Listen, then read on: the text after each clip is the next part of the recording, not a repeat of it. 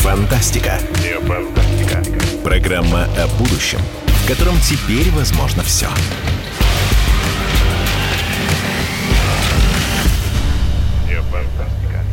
Добрый день, добрый день, дорогие друзья, дорогие радиослушатели. В эфире программа «Не фантастика», программа о нашем будущем, в котором теперь возможно все. Ведущий программы Владимир Торин. И у нас сегодня прекрасные гости. Валерий Валерьевич Федоров, генеральный директор Всероссийского центра изучения общественного мнения. Валерий, вы здесь? Да, добрый Здравствуйте, день. Валерий. И Игорь Владимирович Рыбаков, филантроп, миллиардер, музыкант. Игорь, вы здесь? Да, добрый день всем. Здравствуйте. Ну что, мы сегодня, сегодня у нас очень просто. Все уже час говорят о нашем самом ближайшем будущем. То, что будет завтра. Завтра снимается вот этот вот э, жуткий совершенно режим. Самоизоляция, пропускной режим и график прогулок отменяются в Москве с 9 июня, с завтрашнего дня все, по-моему, вздохнули с некоторым облегчением. А вообще, в принципе, вот, э, Валерий Валерьевич, я знаю, что вы постоянно замеряли, замеряли, как э, чувствуют себя люди в процессе вот этого всего пандемии, самоизоляции. Видимо, уже вот назрело это дело, уже вот все уже хотели куда-то выходить. Некоторые даже в голом виде выходят и выкладывают потом в социальные сети. Это общее какое-то сумасшествие такое. Расскажите, как вот, э, что говорят цифры о том, как люди хотели выйти? Сумасшествия никакого нет. Так. Э, Естественный процесс. Э, Можно мобилизоваться, можно э, принять некие э, даже жесткие ограничения, если понимаешь и веришь, что есть какая-то этому э, цель внятная, понятная, э, и если это ограничено по времени. Но вот как показала э, значит, как показал, так сказать, корона-экзит, так можем сказать, да? Корона Вот был корона-кризис, а теперь у нас уже пару недель, по крайней мере, в Москве. Не будем, конечно, э, значит, концентрироваться только на столице, а ведь э, в нашей огромной стране живет 145 миллионов человек, а в Москве даже со всеми допусками 12-13. Вот, так что отказ от режима самоизоляции в Москве – это еще не отказ от режима самоизоляции по всей стране. Давайте пока без иллюзий. Э, Режим везде разный. В Санкт-Петербург, например, наша вторая северная культурная столица, пока не планирует ни от чего отказываться. Так вот, если ты, э, так сказать, эти ограничения выдерживаешь, э, и э, картина мира значит, которая существует в средствах массовой информации, в социальных сетях, в твоем ближайшем окружении, показывает тебе, что да, это действительно разумно, правильно и безопасно, то ты продолжаешь сидеть на самоизоляции, может быть, ворчать, может быть, ругаться, скучать, грустить, но сидеть и не выходить на улицу. Но в какой-то момент э, вот эта вот картина меняется. Выясняется, что целые страны выходят э, из этого карантинного режима. Выясняется, что смертность отнюдь не такая высокая от э, этой заразы, как э, нам э, обещали э, и как нас предупреждали. Э, Выясняется, что есть огромное количество тех, кто переболел, в том числе и бессимптомно, э, и э, чувствует себя неплохо. Э, Ну и, э, конечно, экономика. Экономика начинает э, во весь рост говорить о себе и требовать к себе внимания. Вот. И на этом фоне, конечно, дисциплинка так сказать, расшатывается, люди начинают переоценивать вот эти два э, страха, желание вернуться к привычному образу жизни постепенно берет верх, ну а если тут еще и погода э, значит, начинает... А погоды нынче что- стоят прекрасные. Да, выходи из дома, то этот процесс в какой-то момент э, начинается, э, превращается в неостановимый. Это ровно то, что произошло в Москве де-факто еще дней 10 назад. Э, Сегодня так сказать, по сути, мы получили просто некую легитимацию, да, то есть официальное разрешение на то, что де-факто э, и так уже происходит. Э, ну, это важно, потому что управляемость э, должна сохраняться. Вот мы сейчас по Соединенным Штатам Америки видим, что происходит, если ну, по совершенно другому поводу, вот, но тем не менее управляемость теряется, да. Вот, конечно, для нас, для страны централизованной страны, где э, власть всегда больше, чем просто власть, э, вот такой вот риск э, э, огромного разрыва, огромной дистанции между тем, что на самом деле происходит, и тем, чего требует власти, он крайне опасен. Вот, поэтому, э, на мой взгляд, мэр Москвы принял э, решение, наверное, единственное верное в такой ситуации. Если не можешь остановить процесс, надо его возглавить. возглавить. Что он сделал. Отлично. Я так понимаю, что мы еще обязательно коснемся вот этой вот истории, что происходит у нас и что происходит, например, сейчас в Америке, и что случилось там с людьми, и что случилось здесь. Игорь Рыбаков, что скажете на вот эту вот новость про завтрашнее снятие ограничений? Да, я специально буду в полемической позиции сегодня. Ну, это, это мы, мы, мы уже привыкли к этому, это хорошо. Да, то есть не потому, что это такое мое мнение, а просто потому, что для того, чтобы быть объективными, мы должны так растягивать ситуацию. Да? И раз Валерий занял такую позицию, что ну, мэр Собянин, значит, знает, что делает, я займу другую позицию. Давайте я вам зачитаю, а вы узнаете фамилию того человека. Первое жестко впасть в панику. Второе. Поломать на панике все, что можешь поломать без раздумий и сожалений. Третье. Запустить кучу ненужных производств, масок, антисептиков, которые обанкротятся через 3-4 месяца.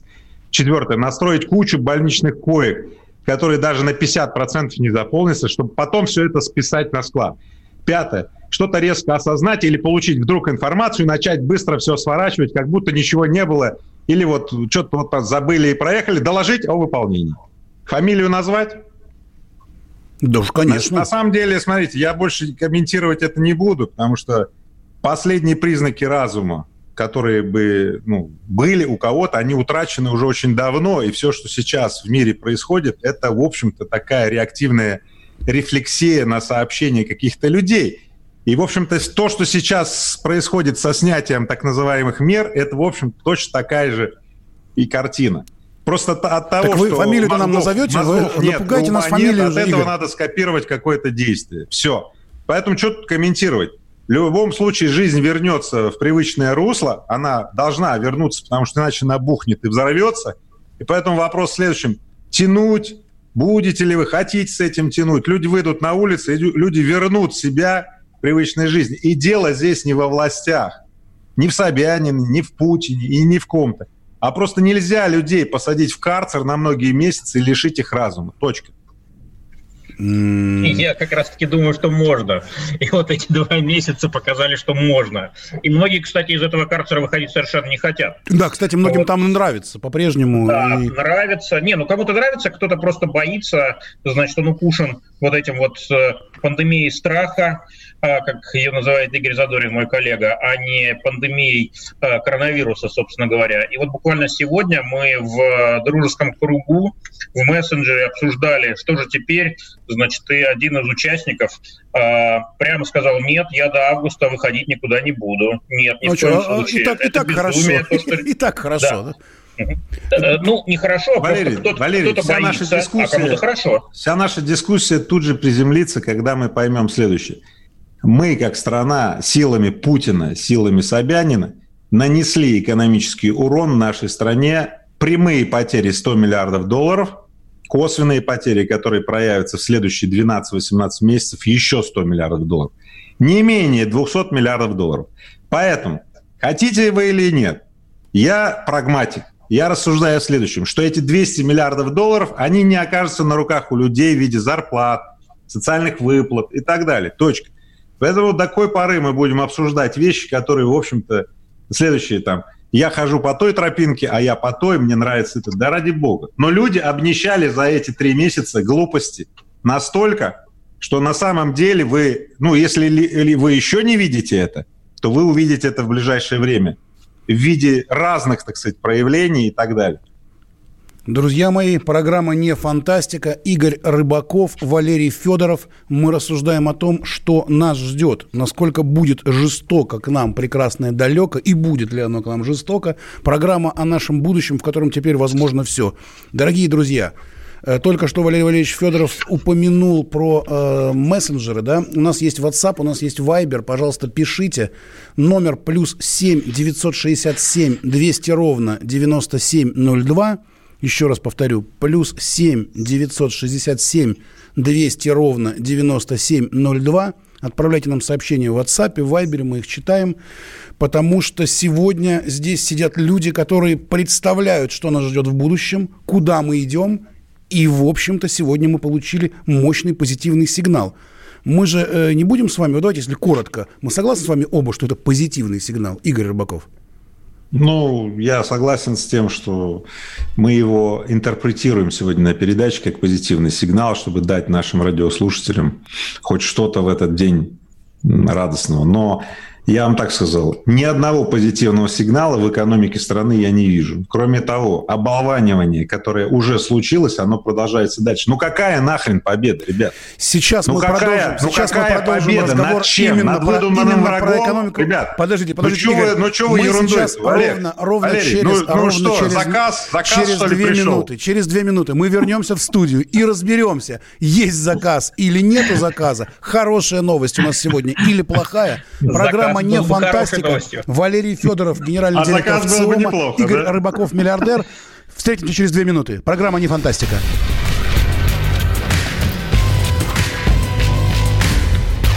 Не фантастика. Не фантастика. Программа о будущем, в котором теперь возможно все.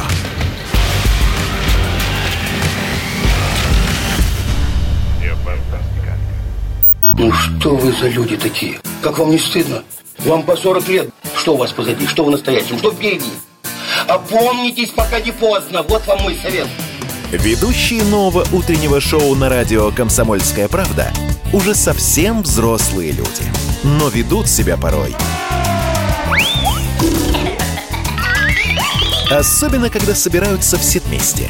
Они обсуждают, советуют и хулиганят в прямом эфире. С понедельника по пятницу. Начинайте день вместе с программой «Взрослые люди». Ведущие Тутта Ларсон, Валентин Алфимов. Стартуем в 8 утра по московскому времени.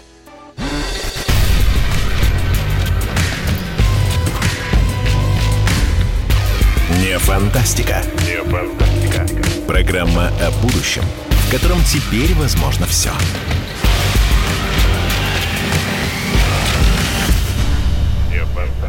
Добрый день еще раз, дорогие друзья. Меня зовут Владимир Торин. Я ведущий программы «Не фантастика» на радио «Комсомольская правда». Мы говорим о нашем будущем. О нашем будущем, в котором теперь возможно все. Даже, например, снятие снятие э, ограничений с завтрашнего дня на прогулки, на выход в город, на ношение масок. Здесь в студии Игорь Рыбаков, филантроп, миллиардер, музыкант, визионер и Валерий Федоров, генеральный директор ВЦИОМа.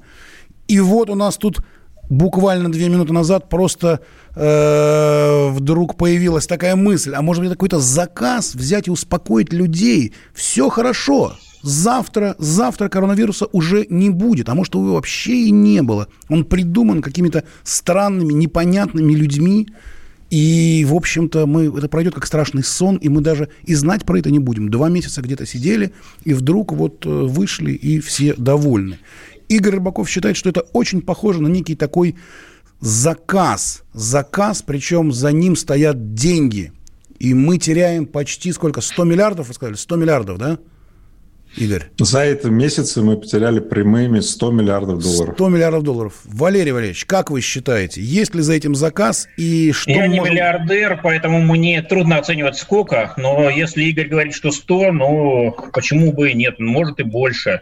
Вот, э, что я хочу сказать важного из, так сказать, того, что по моему ведомству проходит.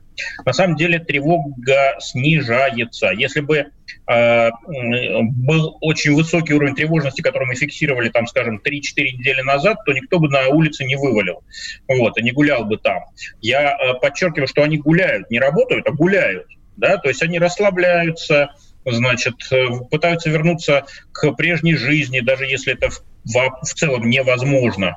И вот наши все э, замеры показывают, что число тревожных людей снижается, вот, но от очень высокого уровня. А, в каких э, социальных средах э, сейчас тревога локализуется? Ну, прежде всего, женщины. У них больше тревоги, чем у мужчин. А, почему, а почему 40... у женщин больше тревоги? Слушайте, вопрос, почему самый сложный? Значит, мы пока, наверное, не можем ответить точно почему.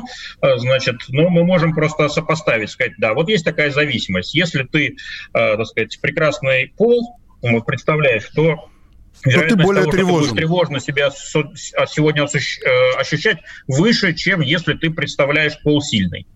Вот. Кто еще? Ну, конечно, наш статистический в возрасте 45-59 лет, то, что раньше называлось предпенсионный возраст, вот, теперь уже не так, но вот э, этот возраст остается очень тревожным. Дальше. Работающие люди, имеющие несовершеннолетних детей – Угу. Еще одно пространство для тревоги. Люди с э, высоким уровнем образования, вот, например, Игорь.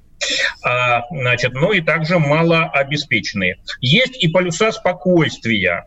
А, мужчины более спокойные, пенсионеры более спокойные, не работающие, что интересно. А, ну, это такая необычная, значит, трудно понимаемая пока э, и трудно ухватываемая нашей статистикой группа, ну, те, кто называют себя неработающими. Э, селяне поспокойнее, ну и те, кто материально обеспечен.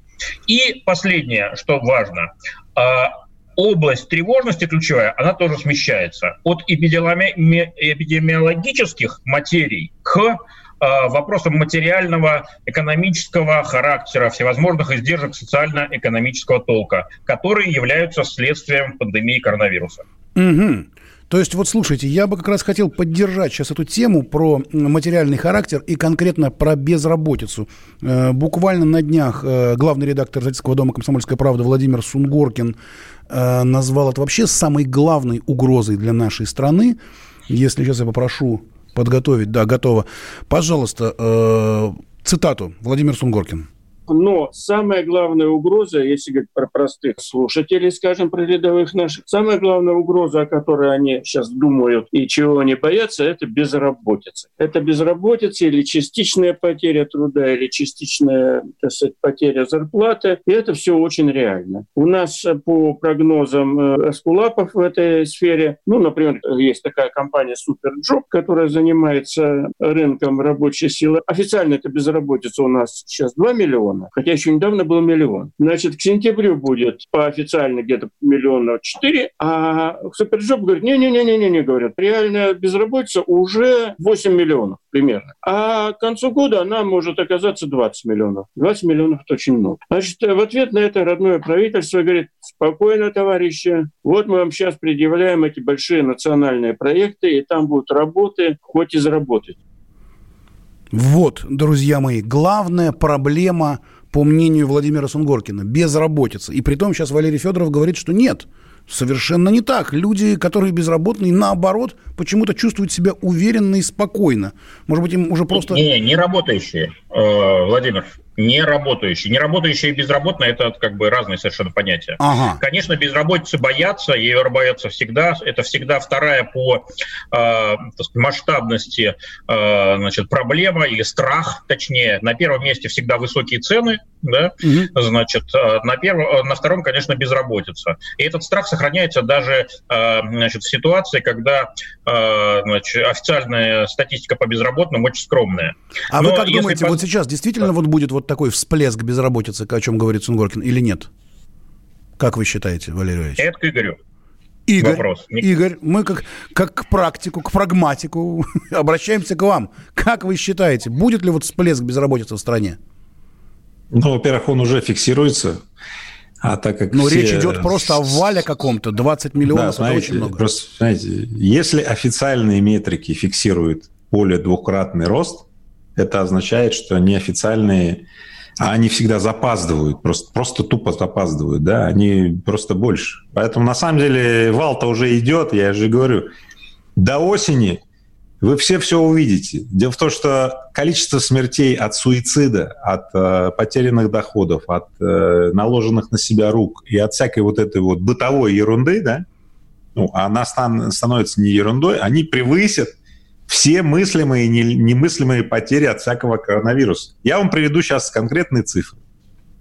В Москве конкретно каждый месяц умирает от 9 до 11 человек, э, тысяч. 9-11 тысяч человек в месяц. Вот такая статистика из года в год. Так вот, в апреле, в мае уровень этой вот смертности, да, ну вот в пределах находится того же коридора. Ну о каких вообще смертях по поводу коронавируса речь идет? То есть нас обманули? Но, но, но из-за запугивания, из-за того, что в эти 2-3 месяца больные с онкологией и с какими-то хроническими заболеваниями вообще не получали ни ухода, ни внимания, ни так далее, вот сейчас фиксируется огромное количество смертей по причине несвоевременного ухода. Сейчас фиксируются безработные, сейчас накапливается пул социальных проблем, которые никаким образом не будут купированы, сняты или облегчены для населения. И все эти программы, подачки, как я их называю, экономические, которые заявлены премьером, это ерунда полная, потому что в них в основном косвенные методы. Мы вам разрешим налоги отсрочить и так далее. Поэтому, смотрите, социальный узел будет накапливаться.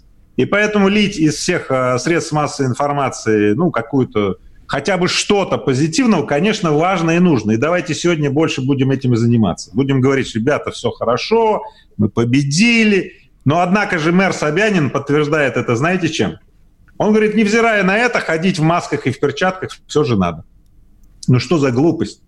Ну, ребята, но это же глупость. Я, конечно, понимаю, кто-то за время коронакризиса построил зако- эти заводы перчаток и масок. И им нужно банально это отбить хоть как-то. Иначе они сейчас все станут и не смогут отбить эти деньги. Ну что за глупость ходить в перчатках и масках, друзья мои? Смотрите. Может медики быть, это тоже часть какого-то глобального заговора. Знаете, медики переодеваются в переодевалках, смотрите, там, где они снимают свою защитную одежду, там же медики одевают новую одежду. Ну, вы что, реально думаете, что это препятствует э, предохранению от заражения? Нет, конечно. Все эти перчатки, все эти маски сами на, оказываются носителями всех этих вирусов. Друзья мои, медики, давно уже ученые доказали, что это ни на что не влияет. Скажите мне, зачем это шоу продолжается? Нету объяснений, кроме одного. Либо это элементы шоу, либо элементы э, некой игры, а я называю это, знаете как, покер-фейс.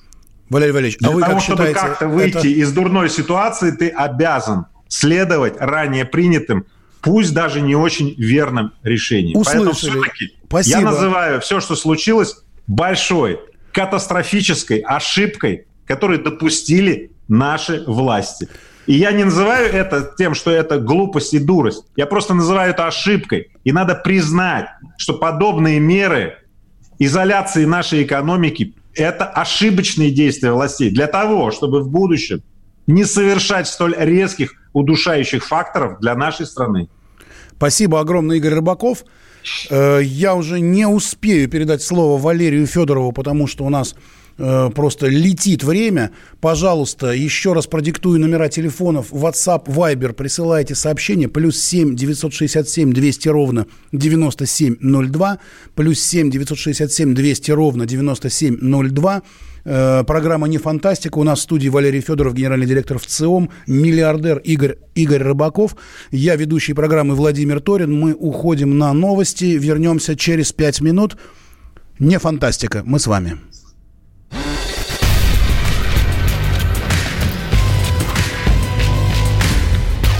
Не фантастика. Не фантастика.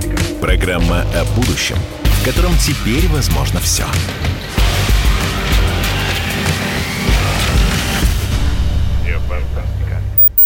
Летописцы земли русской к вам возвращаются.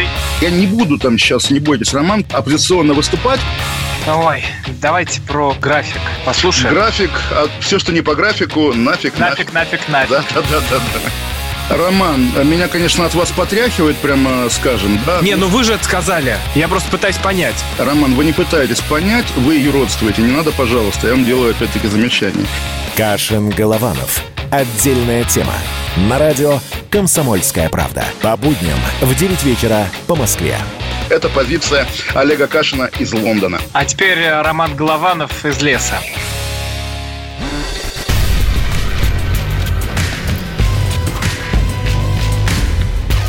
Не фантастика. Не фантастика. Программа о будущем, в котором теперь возможно все.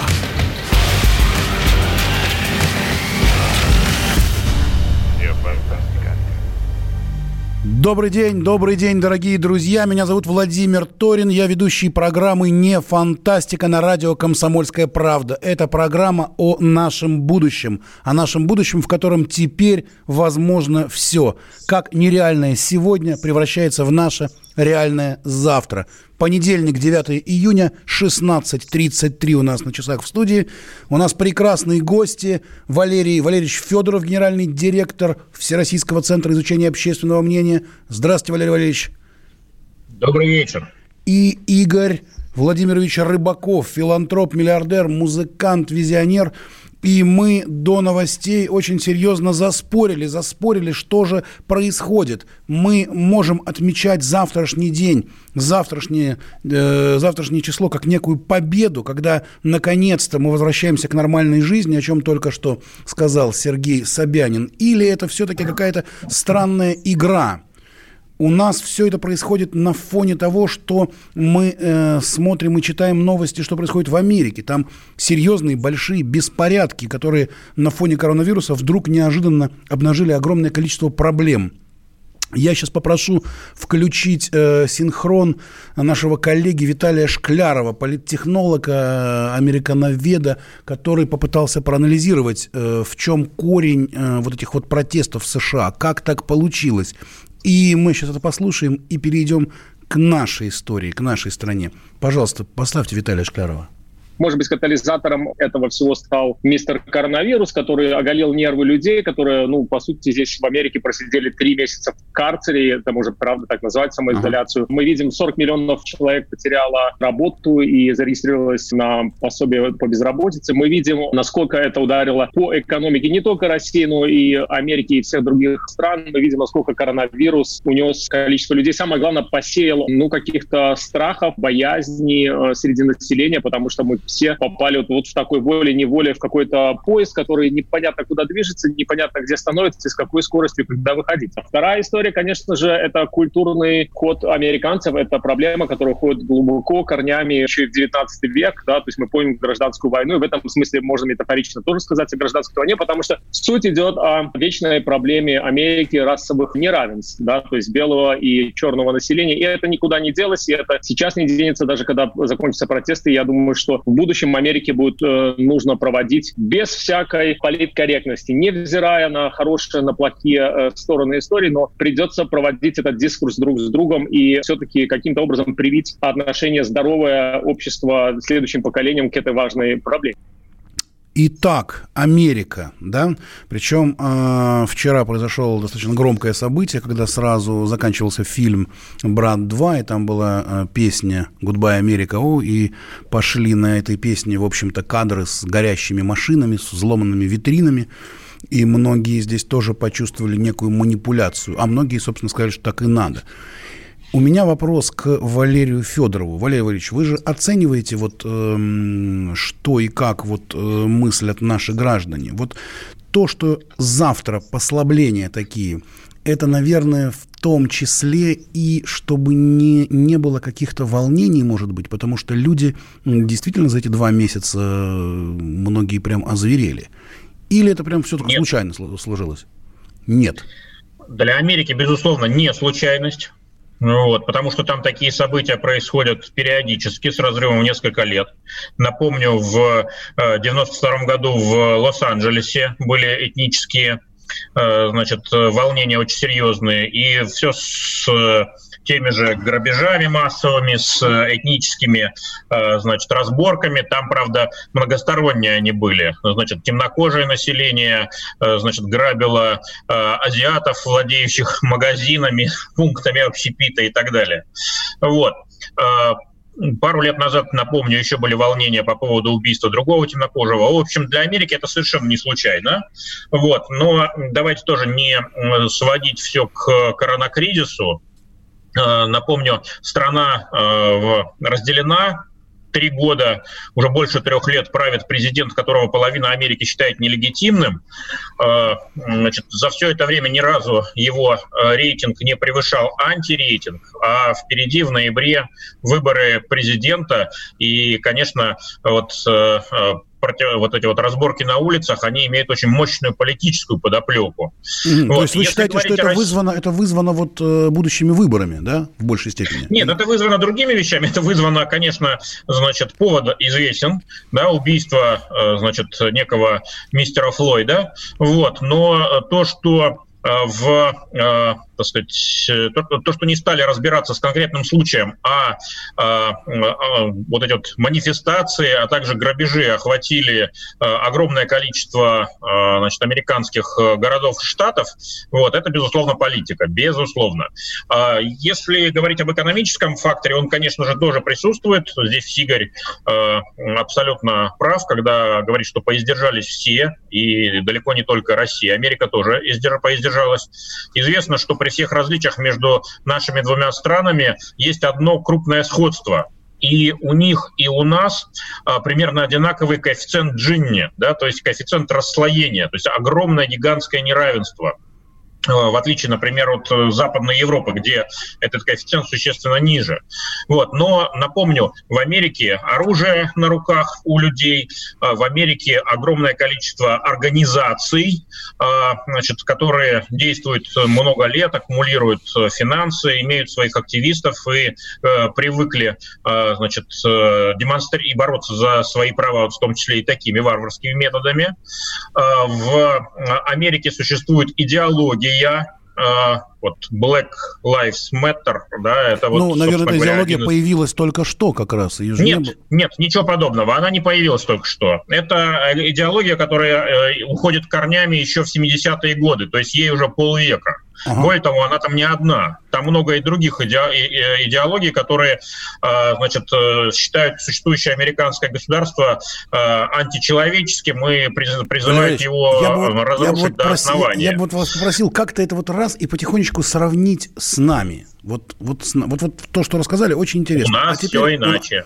Так. У нас нет ни организации такого рода, у нас э, нет проблемы расизма, у нас масса других проблем, но вот проблема как раз этого расизма, э, значит, э, против темнокожих, она проявляет себя очень редко, в основном на стадионах. Вот, и все мы знаем, это проблема, значит, легионеров и, значит, противостояние между фанатскими общинами и руководством соответствующих футбольных клубов. Вот, ничего более.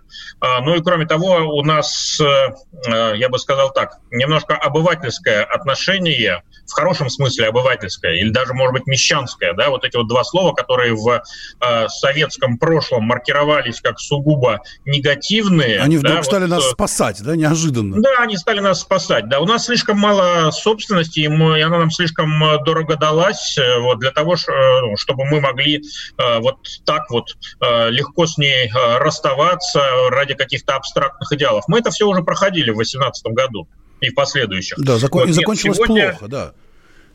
Да, не Игорь, то слово. Игорь Рыбаков, вот. я сейчас предлагаю прям срочно ему передать слово. А вы как считаете, это возможны вот какие-то вот такие вот безумства, которые творят сейчас в Америке у нас? Или у нас действительно народ э, настолько, настолько дорожит своей собственностью и Давайте настолько... про безумство. Давайте так, про давайте, безумство. Давай, про безумство это к Игорю Рыбакову. Слушайте, Игорь давайте, Рыбаков. Про, про безумство, да. Давайте. Э, да. 50 городов Америки охвачены. Картинки, кадры прям мелькают. Боже мой, что же в Америке? Как же они там? Вот надрыв общества и бла-бла-бла. Давайте я вам скажу факты. За неделю страшных, в кавычках, беспорядков 11 человек погибли. Я вам так скажу, в день в Москве, надо говорить, какое количество в бытовых ссорах погибает? Ну, видимо, много, очень много. Да, очень, ну, слушайте, не просто много, сотни людей только в Москве. А в Америке, если говорить, в бытовых 40 гибнет тысячи людей. Поэтому, значит, смотрите, очень простая схема. Кто-то воспользовался распространением коронавируса, чтобы обрушить экономики стран. И, надо сказать, это было гениально. А теперь в ответку кто-то задумал создать по всему миру так называемый кризис, ну, от того, когда молодые люди видят, что можно выйти на улицу под любым там лозунгом, там, Black Lives Matters или там, я не знаю, All Lives Matters, неважно, да, и грабить магазины. Магазины, беспорядки, вандализм и так далее. Поэтому конкретно есть бенефициары запуска в Америке таких вот явлений. Если вы хотите знать реальность, то следующее. Нью-Йорк – большой город, да, вот этими глупостями, ну, вот этой разборками с полицией было охвачено, ну, несколько районов, причем точечно. И каждый Нью-Йорк, э, житель Нью-Йорка знал, что если он хочет принять участие в этом шоу, он может пойти в этот район и принять в этом участие. Но если он не хочет принимать в этом участие, он не шел в тот район. И также было и есть в каждом городе. Но вот дальше произошло распространение вируса. Амстердам, Париж и прочие города, и молодежь стала выходить на улицы. Лондон понеслось, да? Вот это уже интереснее. Это уже вирус беспорядков. Я понял, Я Игорь, мы сейчас, мы сейчас продолжим этот разговор про вирус беспорядков и как он овладевает умами масс потому что наше будущее – это то, что мы о нем представляем, и то, каким мы его строим. Программа не фантастика. Программа о нашем будущем, в котором теперь возможно все. Вернемся через две минуты.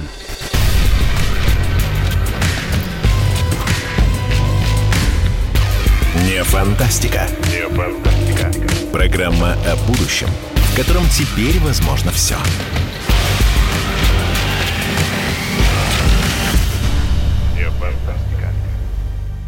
Ну что вы за люди такие? Как вам не стыдно?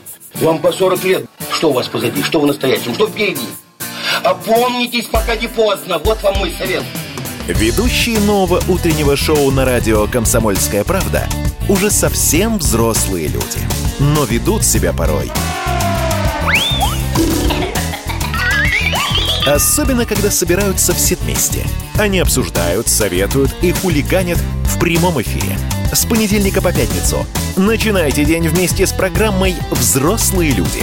Ведущие Тутта Ларсон, Валентин Алфимов. Стартуем в 8 утра по московскому времени.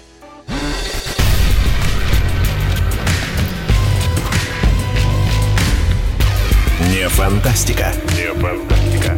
Программа о будущем, в котором теперь возможно все.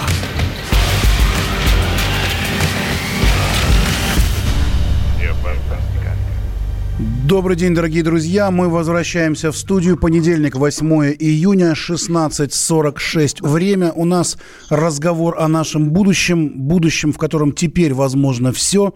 В разговоре участвую я, Владимир Торин, ведущий этой программы. Валерий Федоров, генеральный директор в ЦИОМ.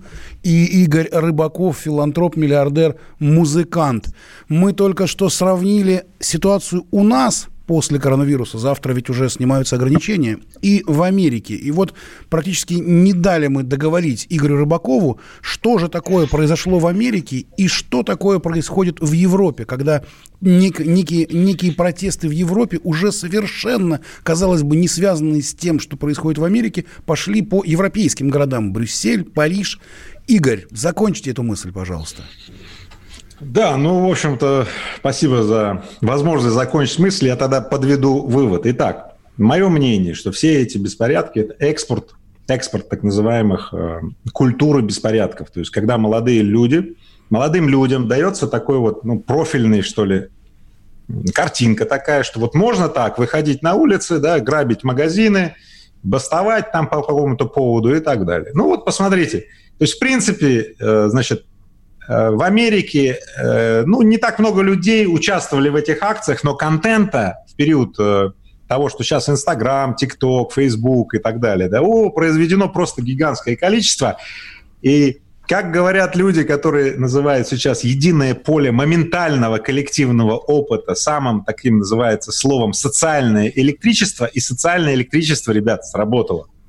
То есть теперь молодые люди, э, неудовлетворенные с эндорфинами, с, с потребностями, так сказать, проявить себя, засидевшиеся вот в этой самоизоляции и в том, они выходят на улицу и просто вот им надо движения какие-то, и вот они что? Грабят магазины, совершают беспорядки или просто пока мир находят, нормально. Поэтому в этом смысле американцы, ряд людей заинтересованных стран, они формируют так называемый экспорт а, вируса беспорядков. То есть запускается некий подход, как можно жить, а дальше он копируется по всему миру э, вирус, горячими головами. Вирус В этом смысле хорошо, вот и все. Звучит, да. На самом деле, на самом деле задача, задача наша следующая: не смотреть то, что нам пытаются преподнести. Поэтому я считаю абсолютно манипуляцией, когда после фильма "Брат" нам ставится вот эти беспорядки в Америке и говорит, вот мы же ждали, когда загнивающее это загнется. Вот, вот смотрите, как у них, а то, то ли дело да. у нас. И вот на этом Поэтому месте... я против такого подхода, потому что он, ну, оболванивает население, и мы потому и имеем низкую социальную активность, апатию, отсутствие предпринимательства, глухую экономику. Игорь, сейчас все, я, я понял, услышал мысль. Давайте сразу вот сейчас в этом месте прямо переводим, так сказать, вот пушку нашего вот внимания на Валерия Федорова, который уже сегодня сказал, что, в общем, у нас-то, слава богу, по-другому. Человек, который много лет, много лет изучает общественное мнение в нашей стране. Сколько лет вы, Валерий Валерьевич, глава в ЦИОМ? 17 лет в этом году. 12 лет. Но вы знаете, вот как у философов есть принцип многознание уму не научает, да, то есть стаж это тоже само по себе э, не обязательно достоинство. Вот, но давайте все-таки вспомним, э, значит, что кроме э, вот этих вот беспорядков в Америке, в Бельгии, в Англии, там, если я э, правильно да, в, помню, в Лондоне там в Бристоле. Было, да памятник сбросили, да, но да. все-таки есть и другие темы, и очень важные. Вот я хотел бы одну представить. Значит, надеюсь, э, значит, э, так, э, ну, по радио трудно По, по радио показать это не получится. Книжку, да. Я сейчас объясню. Я, я, сейчас, я сейчас объясню. Речь идет о очень да. интересной книге, которую неожиданно выпустил в ЦИОМ. Он, книга называется «Двое в обществе. Интимная пара в современном мире». Казалось бы, где в ЦИОМ и где интимная пара в современном мире? Казалось бы, Валерий Валерьевич, расскажите, что это, это за книга и почему она появилась? А мы ее э, только год редактировали, а материалы для нее собирались вообще в течение 10 лет. Э, книжка в итоге выросла до 600 страниц слишком. Вот, вот это да. Э, и э, я вот долго думал, что же это значит? Может быть, плохо структурирован материал, да, может быть, э, такой, много сырья, полуфабрикатов. Нет. А, авторский коллектив, а руководил им а, Владимир Ильин, это профессор Санкт-Петербургского государственного университета с социологического факультета, а также целый ряд его студентов долго собирали материал. Прежде всего, это личные интервью петербуржцев молодых, ну как молодых в возрасте до 35 лет. О чем? Вот. О чем книга? Книга о том, как знакомятся, как заводят отношения, как ухаживают, как проходит букетно-конфетный период, как затем сходятся и съезжаются. А есть какая-то а... особенность? Как-то сейчас это изменилось? Как-то стало по-другому? Да, не так, как, например, изменилось 300 очень лет назад? сильно. А что, Главное что изменилось? изменение – это то, что ушла норма. Вот если еще 20-25 лет назад а, в обществе существовала четкая норма, на тему того, как правильно и как неправильно строить отношения. То есть где и как знакомиться, во сколько, в каком возрасте э, в брак вступать, вообще надо ли в этот брак вступать, или можно жить э, без официального оформления, когда детей заводить, по каким причинам можно расходиться, э, а по каким не очень принято. Вот такая норма существовала. Сегодня мы видим Норм полное нет. Все, все размыто, разнообразие, да? полный плюрализм. Если в политике многим его не хватает э, и в идейной сфере, то вот в сфере частной, приватной, в сфере интимных отношений плюрализм практически тотальный. Кстати, Валерий Валерьевич, сразу а... вопрос к вам. Вот смотрите, сейчас mm-hmm. очень много об этом говорят после пандемии, после того, когда люди вот э, выйдут на улицу, начнут жить нормальной жизнью, многие ожидают какого-то всплеска э, свадеб или, наоборот, некого всплеска разводов, потому что супруги много э, месяцев провели вместе в одной, в одной вот маленькой квартире. Как вы считаете, будет ли такое вот в будущем? Какой-то Будет всплеск. и то, и другое, но большого значения это не имеет, потому что у нас в России, опять-таки по статистике, каждый второй брак распадается в течение нескольких лет после заключения. Поэтому будет и всплеск свадеб, будет и всплеск разводов, но все это, значит, утихомирится в течение какого-то времени. Гораздо более важный другой вопрос. Будет ли всплеск рождаемости? Вот это мы с вами узнаем через 9 месяцев. Как думает Игорь Рыбаков? Игорь, как вы считаете, будет всплеск рождаемости после нашей этой пандемии? Да, ну, да. ну во-первых, я присоединюсь вот э, как бы я тоже кое-что вижу и анализирую, и вот отсутствие нормы, или точнее так, устаревшие или неподходящие старые нормы под жизнь современного дня. Ну, Игорь, нас очень сильно поджимает время, коротко, если можно. Да. Ну, в общем, согласен с тем, что норм нет, но нормы нужно создавать, выгодные для жизни. Вот. Поэтому давайте так, пускай Отлично. новой нормой будет следующее, что мы своими руками будем делать нашу жизнь благоухающей и процветающей. Не давайте, ждать кого-то, не сетовать давайте на кого-то, делать а просто своими брать руками. И, это, и делать. Это совет от Игоря Рыбакова. Игорь Рыбаков, да. Валерий Федоров, Владимир Торин. Программа «Не фантастика». Ждем вас в пятницу в 16.00.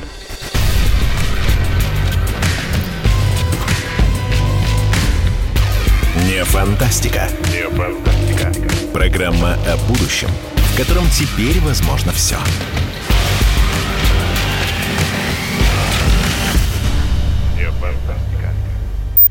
Физкульт-привет, страна! Как ты? Сидишь дома?